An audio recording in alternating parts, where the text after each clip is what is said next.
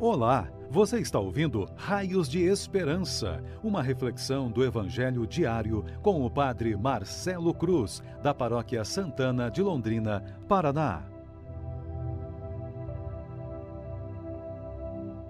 Estimados irmãos e irmãs, hoje, sexta-feira, vamos ouvir e refletir sobre o Evangelho de Mateus, capítulo 13, versículos de 54 a 58. O Senhor esteja convosco, Ele está no meio de nós. Proclamação do Evangelho de Jesus Cristo, segundo Mateus. Glória a vós, Senhor. Naquele tempo, dirigindo-se para a sua terra, Jesus ensinava na sinagoga, de modo que ficavam admirados e diziam: de onde lhe vem essa sabedoria e esses milagres? Não é ele o filho do carpinteiro? Sua mãe não se chama Maria e seus irmãos não são Tiago, José, Simão e Judas?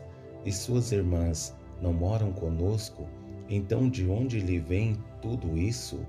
E ficaram escandalizados por causa dele. Jesus, porém, disse: Um profeta só não é estimado em sua própria pátria e em sua família. E Jesus não fez ali muitos milagres porque eles não tinham fé. Palavra da salvação. Glória a vós, Senhor. Estimados irmãos e irmãs que nos acompanham por nossas redes sociais, é sempre uma grande alegria contar com Sua presença em nossas reflexões diárias do Evangelho. Sua presença faz com que todo cuidado e dedicação tenha um sabor especial.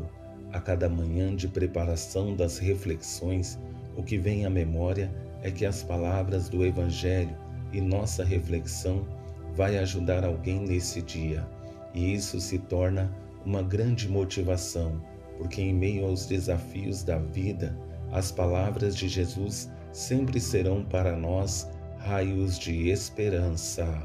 Sabemos que não é simples ouvir e colocar em prática as palavras do Evangelho, porque nem sempre Jesus usa palavras carinhosas para nos trazer conforto, mas em alguns momentos usa palavras firmes, nos exorta, aponta os nossos erros e exige mudança de vida, mas tem uma intenção: nos aproximar do projeto que Deus tem para a nossa vida, que é a salvação. Hoje não é diferente, estando Jesus em sua terra, como qualquer pessoa quer ser amada, valorizada e reconhecida. Quando nos colocamos no lugar dele, percebemos que nem sempre isso acontece. Corremos o risco de sofrer grandes decepções, como aconteceu com ele. Para melhor entendermos o Evangelho, quero conduzir nossa reflexão a partir de três palavras que resumem toda essa experiência de Jesus. A primeira palavra é admiração, a segunda é escândalo e a terceira, decepção. Três palavras fortes que nos ajudarão em nossa caminhada de fé. Olhando para a primeira palavra, admiração, aparentemente parece ser positiva, mas na realidade é uma admiração questionadora, que não tem a intenção de construir, mas de entender aquilo que seus conterrâneos não entendem para dar respostas às suas próprias dúvidas. De onde lhe vem essa sabedoria e esses milagres?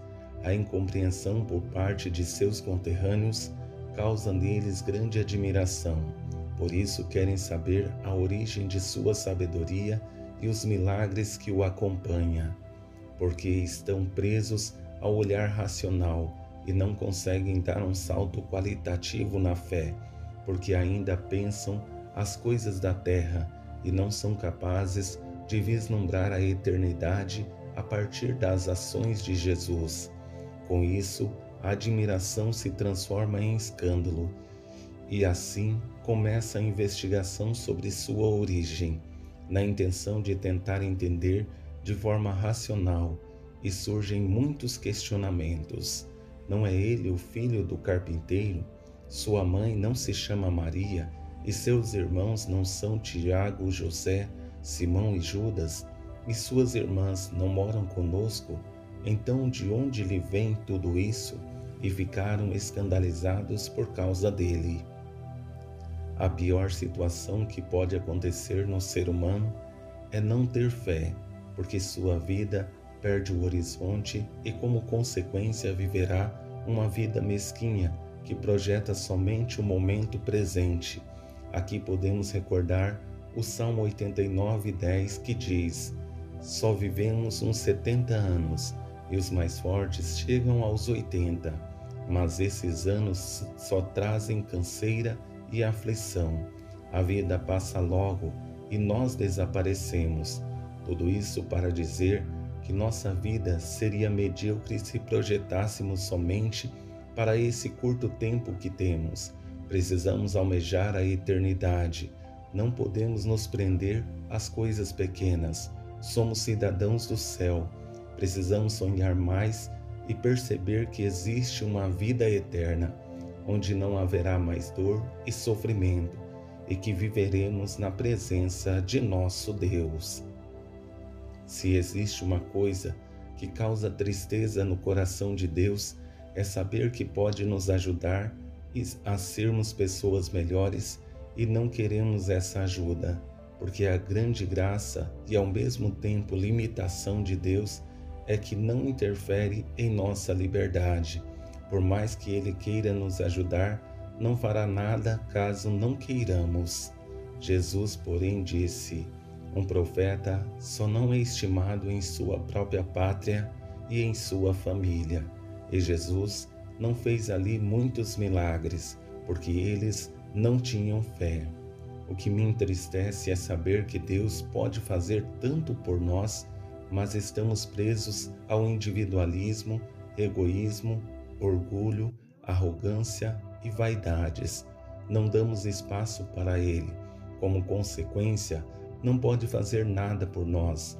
É preciso que entendamos que Deus sempre quer o nosso melhor e pode nos ajudar, mas não faz nada sem o nosso consentimento. Espero que, motivados por esse Evangelho, consigamos fazer um caminho de conversão, perceber que Deus é amor, quer nos salvar e quer nos dar uma vida nova. Mas para isso acontecer, conta com a nossa abertura de coração, para permitirmos que Sua graça aconteça em nossas vidas. Louvado seja nosso Senhor Jesus Cristo, para sempre seja louvado. O Senhor esteja convosco, Ele está no meio de nós. Abençoe-vos, Deus Todo-Poderoso, Pai Filho e Espírito Santo. Amém.